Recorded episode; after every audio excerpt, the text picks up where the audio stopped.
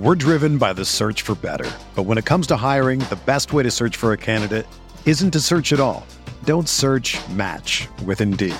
Indeed is your matching and hiring platform with over 350 million global monthly visitors, according to Indeed data, and a matching engine that helps you find quality candidates fast. Ditch the busy work. Use Indeed for scheduling, screening, and messaging so you can connect with candidates faster. Leveraging over 140 million qualifications and preferences every day, Indeed's matching engine is constantly learning from your preferences, so the more you use Indeed, the better it gets. Join more than 3.5 million businesses worldwide that use Indeed to hire great talent fast. And listeners of this show will get a $75 sponsored job credit to get your jobs more visibility at Indeed.com slash BlueWire. Just go to Indeed.com slash BlueWire right now and support our show by saying that you heard about Indeed on this podcast. That's Indeed.com slash BlueWire. Terms and conditions apply. Need to hire? You need Indeed. Microsoft Teams is helping a bicycle company reinvent the way that they work. We make bicycles for everyday riders. Once the pandemic hit, we started doing virtual visits. All of a sudden, we could open up our showroom to customers around the world. Learn more at Microsoft.com/Teams.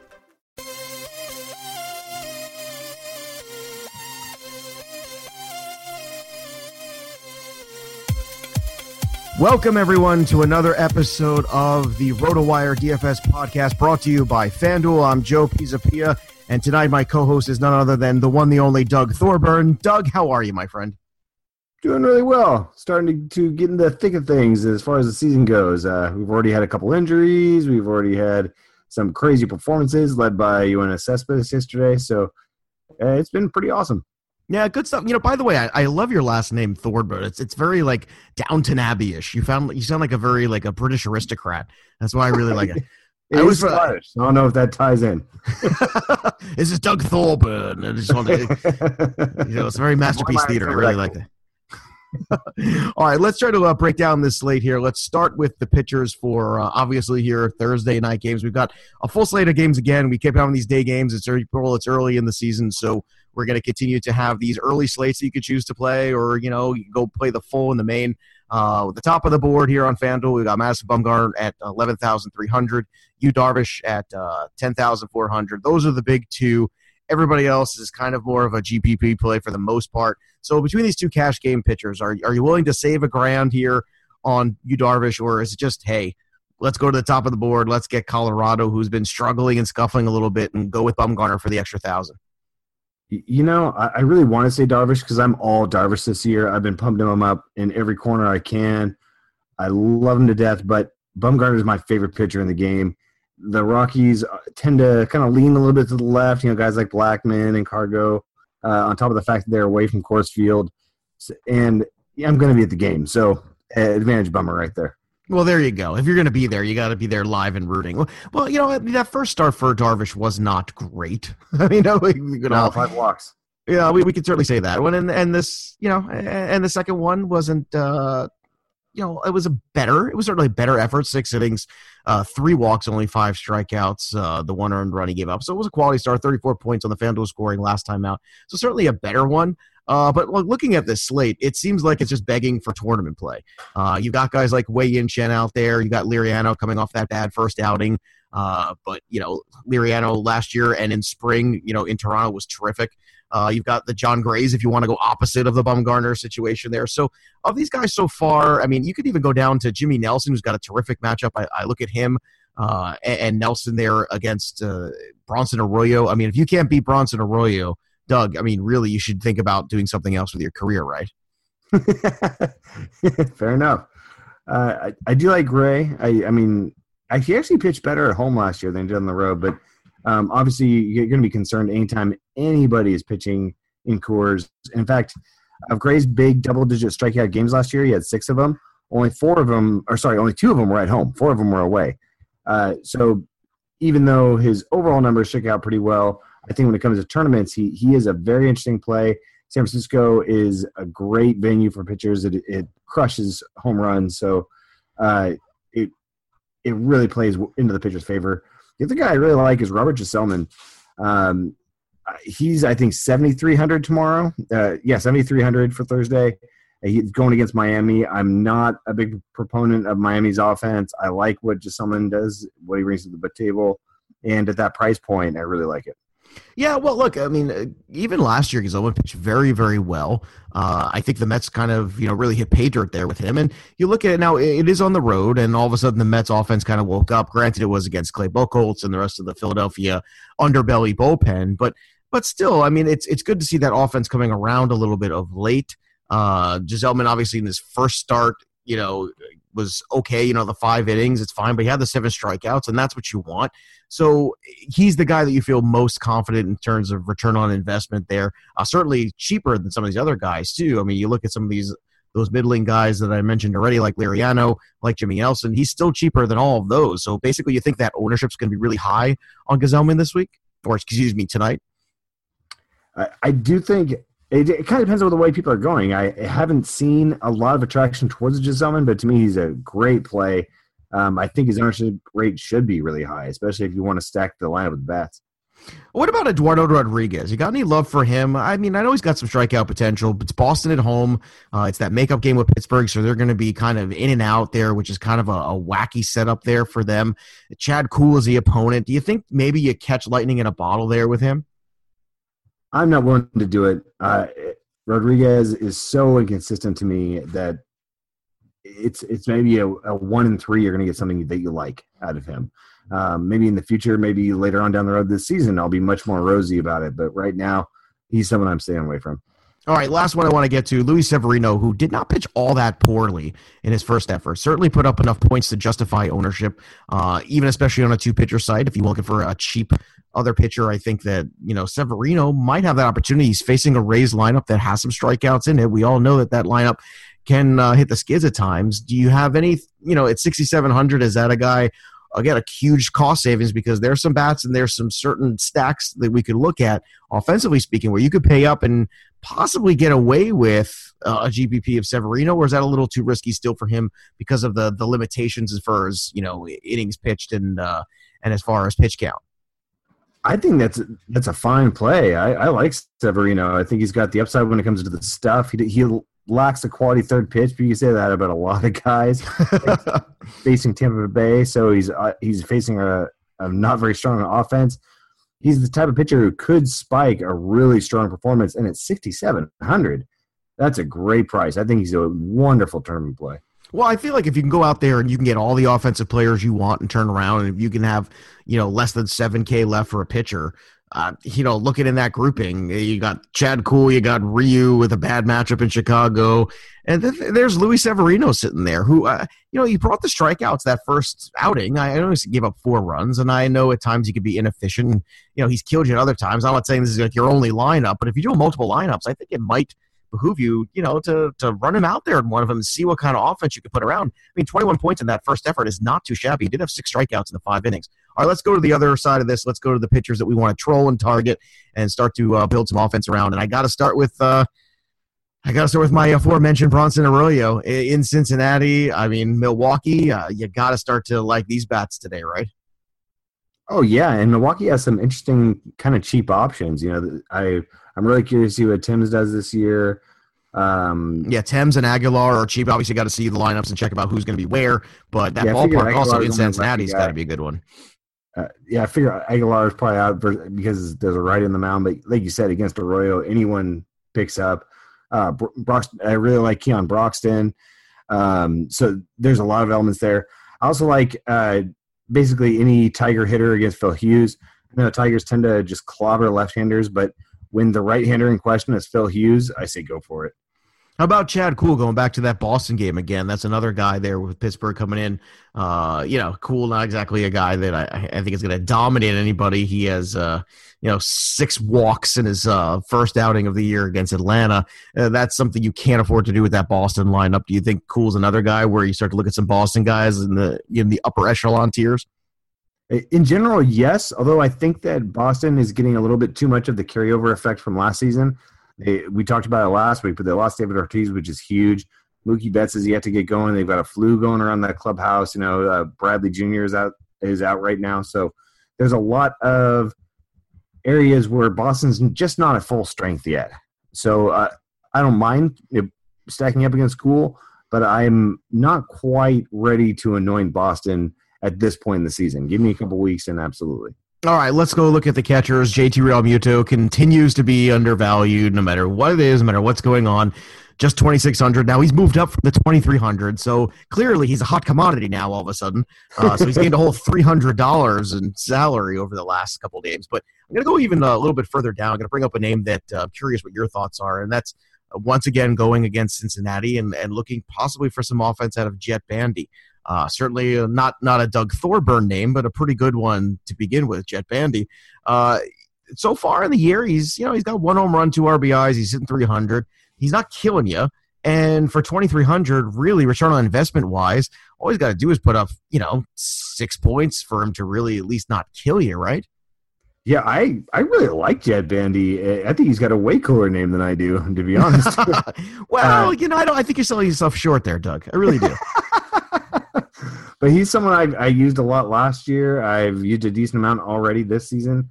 I feel like he's very much unheralded, so I, I like Bandy a lot. And so far, talking about that, you know, return on investment, so far he's put up, let's see, six or more points almost in every game so far, with save two. So, I mean, we're talking about 6.2, a 6, a 3, a 22, a 9 and change, and a 6. So, really, you're looking at about two, two and a half times value catcher right here at 2,300 who's not going to kill you and playing in a great ballpark against a guy who should give up a lot of runs. Is there anybody you'd be paying for at catcher? I mean, so many guys banged up, Buster Posey banged up, you know, with Sanchez out. Is there anybody else that's worth investing in? Uh, honestly, catcher's is a spot I typically go to the low end because it is a beat up position. It does tend to have attrition during the year. At least I haven't really done the research on it, but I, I'm willing to accept the conventional wisdom in that case. Um, I, I there are some catchers I like, but they cost so much, and the bang for the buck you're getting for it, I just tend to go for more of the Jett Bandies in the world. Yeah, and, and it's understandable too. I mean, I, how, how can you say no right now? The value's there, the matchups there, everything's pointed out. Maybe it's a little chalky, but you know, the only other guy it's like right now, Jason Castro's on a hot streak. I don't know how long that's going to last. But you know, he's got the matchup against the lefty righty with Jordan Zimmermann on the mound, and Zimmermann, you know, has been a little spotty in the last year or so. Certainly dealt with enough injuries and problems. There's some weather in that game too, so just keep an eye on that one. Also keep an eye on lineups. Let's get over to the first base scenario. We've got Anthony Rizzo, Miguel Cabrera, Carlos Santana, Joey Votto, all 3,700 and above. Also, Edwin Encarnacion uh, in Cleveland at home, just 3,500, which I kind of look at that one and say, well, there's a bit of a value there. I mean, Encarnacion is just as good as the rest of those guys. I know he's off to a slow start, but he's got Miguel Gonzalez there. I mean, certainly, I mean, Miguel Gonzalez is a guy that Edwin Encarnacion should be able to handle. Yeah, absolutely. What, what really interests me, though, is even further down the first base ranks. I think there's a lot of intrigue right around the $3,000 mark. And our boy, we mentioned him last time, last week, but Jose Abreu, 2900 bucks against Josh Tomlin Yep. All pitchers. I, I know he's had a rough, kind of slow intro to the to the season, but I I, I can't avoid Jose Abreu at that price. Well, I, and that's why I look at it too. Uh, you know, certain points where the price is right, and you know, even a guy's been quiet means, you know, gone back to back bad games in in Cleveland. You know, these guys, as we always say, play the back of the baseball card, so they should turn it around at a certain point. Going even lower there, is there anybody else that you can justify? Can you justify an Eric Thames against Arroyo? Do you think that's going too far, or you think you can get oh, enough out of things? I, I think it's a great play. Uh, I love it. Arroyo, come on. well, you know, hey, look, uh, uh, Bronson Arroyo, dreadlocks and all, no dreadlocks, don't care, whatever's going on there. To me, that's a guy that you know, if he's going six scoreless innings, then I just don't want to live anymore. So I'm, I'm definitely going that route. I'm gonna, I'm gonna keep beating that dead horse in this show today as much as we possibly can. Let's go over to uh, the other takeaway before you transition. No, go over, ahead. Uh, we yeah, have sure. a free moment go check out Bronson Arroyo's release point data on Brooks Baseball. Uh, for any individual game, I'm sure you've noticed how he just completely drops down for the breaking ball and he he elevates a bit for the fastball. Um, it's actually the opposite trend that we would expect to see. There are guys who elevate a bit on the breaking ball but drop down for the fastball, but he, his is so egregious. It's, it's like a foot difference. It's crazy. Wow. That's nuts, dude. I mean, it is nuts. It's amazing to think he's still around. That that's the thing. Like you look up, you see Buchholz still kicking around. At least for at least this week he was. I don't know what he tore or what he injured this week, but you know. But these guys, you look back, it's uh, you shake your head sometimes. You can't believe these guys are still around. Uh, over on the third base, the other side of the corners, you got Justin Turner dealing with a quadriceps injury plus some weather issues, so I would certainly stay away from there. Kris Bryant, uh, this is another one too. You got to monitor. Uh, he's forty three hundred dollars. So If you're going to go up there, you got to be sure that you're you know getting a good scenario.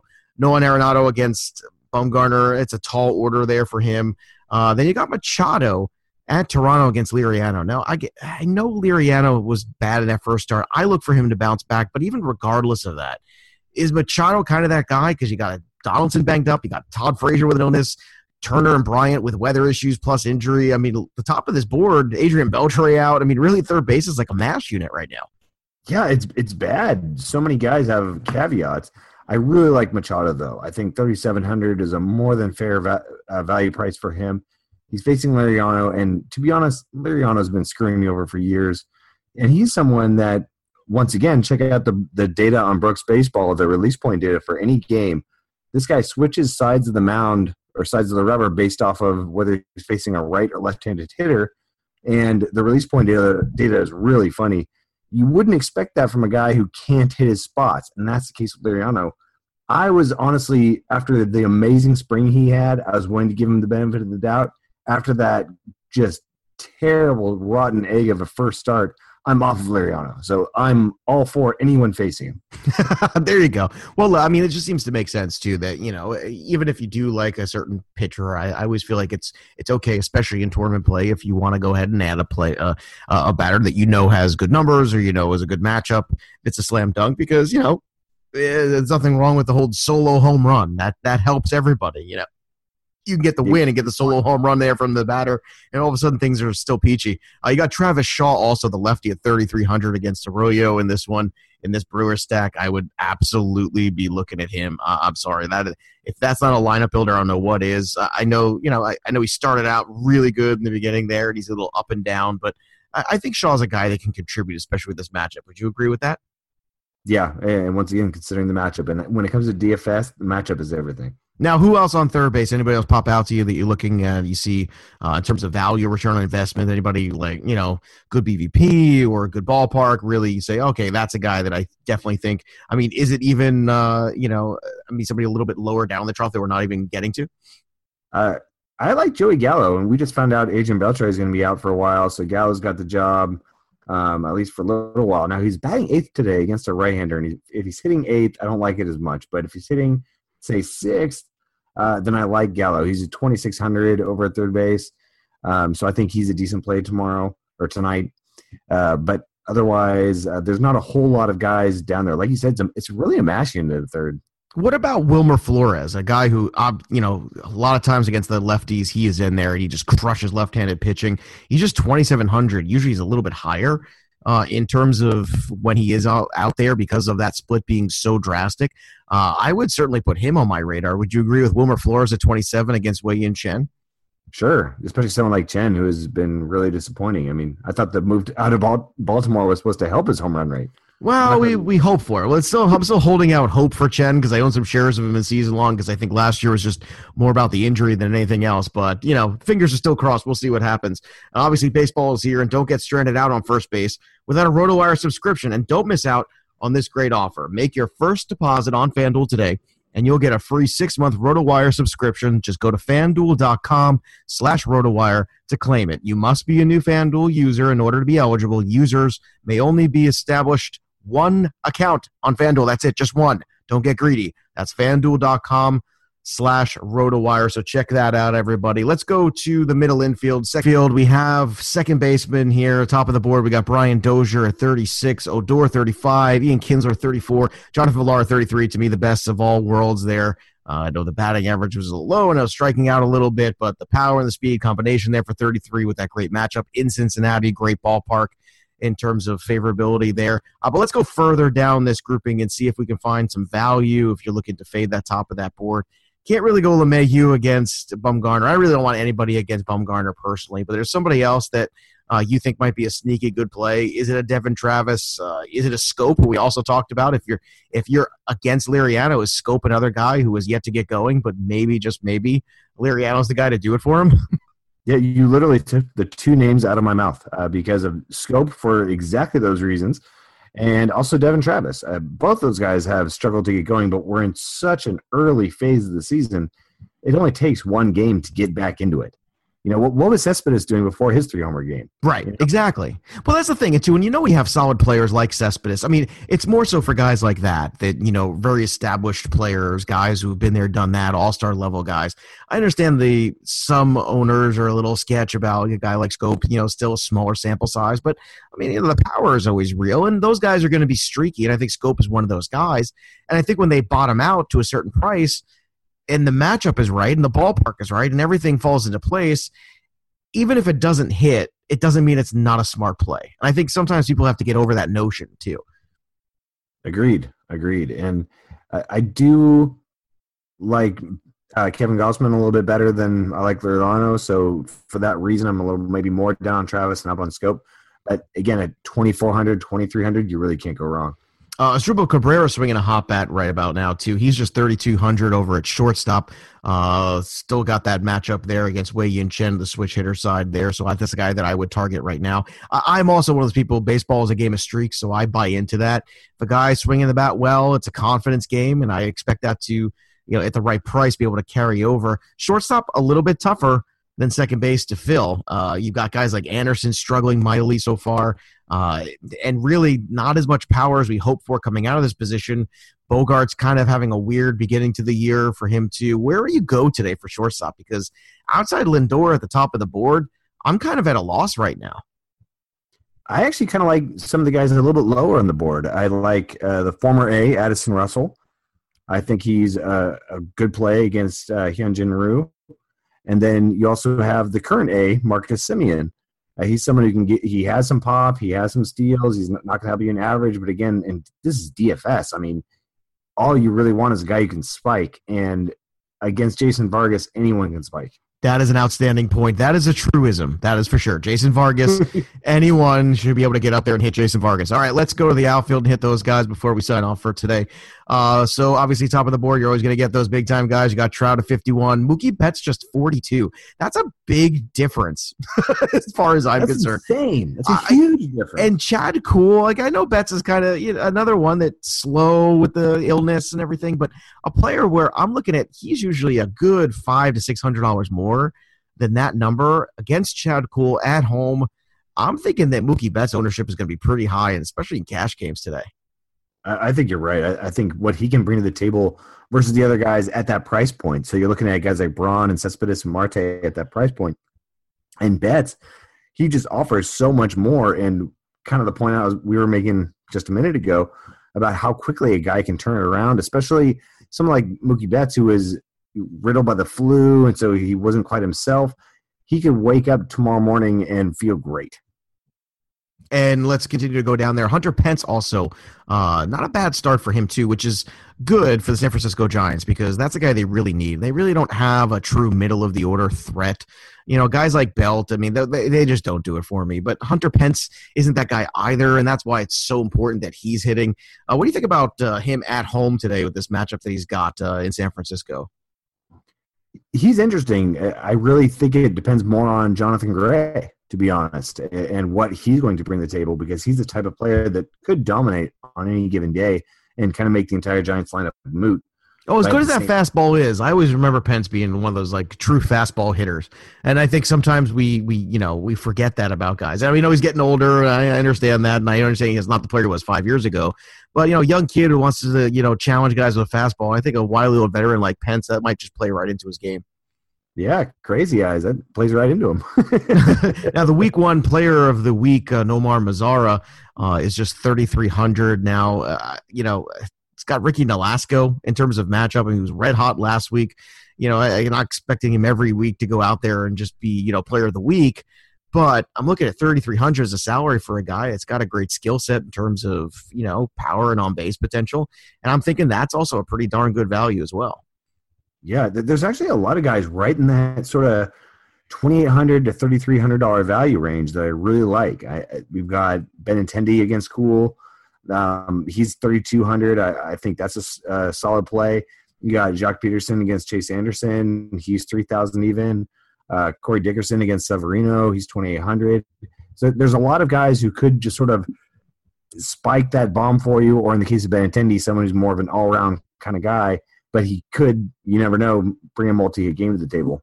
All right. So basically, what's your strategy today? Are you looking for Baltimore and you're looking for Milwaukee? Are those the two offenses that where you're saying this is where I think the uh, the run total is going to be? This is where the expectation is going to be? And maybe is is there one that we're missing? You know, the other night we missed the Mets in Philadelphia. May, not all of us, but I mean, so, some of us, you know, had shares of it, but maybe not as much as we should have. Is there some other spot? Is it Boston? Is Boston kind of the uh, the sneaky one with the Pirates basically coming in and out of town and kind of being a tough turnaround? Well, I can tell you're a big fan because it doesn't sound like you're, you're cool too much, which I don't blame you. That's oh, fine. I mean, you know, Chad, cool. you know, come on. I mean, what's to like? I, you know, I, I kind of like Oakland again because they're facing Vargas and they have a lot of pretty cheap, reasonable options. They've got guys like Stephen Vogt. They've got guys like Semien. Um, and Khris Davis. I mean, that's like, another guy too who can have a multi-homer game anytime. Exactly, and and facing someone like Vargas, that could happen literally at any time. Uh, so I, I definitely like kind of what they're bringing, uh, what they're bringing tomorrow today. And then, um, so like I said, any A's, and then I, I do not have much respect for Josh Tomlin. If there were more White Sox bats that I felt good about, I would be stacking White Sox, but there's just not enough bats to go around. And that's really the, the, the two sides of the coin there. I definitely look at the pitcher first. So someone like Bronson Arroyo, you obviously want to try to stack against him. But certain teams are just top heavy or are too evenly spread. You know, whatever it is, they, they either do or they don't present a good option as far as stacking your lineup. And I think Milwaukee does provide that option, especially because their players tend to be kind of cheap. So you can do that and then also find those value pieces that you like. All right, that's Doug Thorburn. You can follow him on Twitter at Doug underscore Thorburn. You can follow me on Twitter at Joe Pisapia17. For Doug and myself, I want to wish you guys all a great day of playing daily fantasy. That'll do it for us on the RotoWire DFS podcast. We'll be back again tomorrow, as always. So, hope you win a lot of money, and I hope uh, give us a little credit if you do. Have a great day, everybody. This is the story of the one. As head of maintenance at a concert hall, he knows the show must always go on. That's why he works behind the scenes, ensuring every light is working, the HVAC is humming, and his facility shines. With Grainger's supplies and solutions for every challenge he faces, plus 24 7 customer support, his venue never misses a beat. Call quickgranger.com or just stop by. Grainger, for the ones who get it done.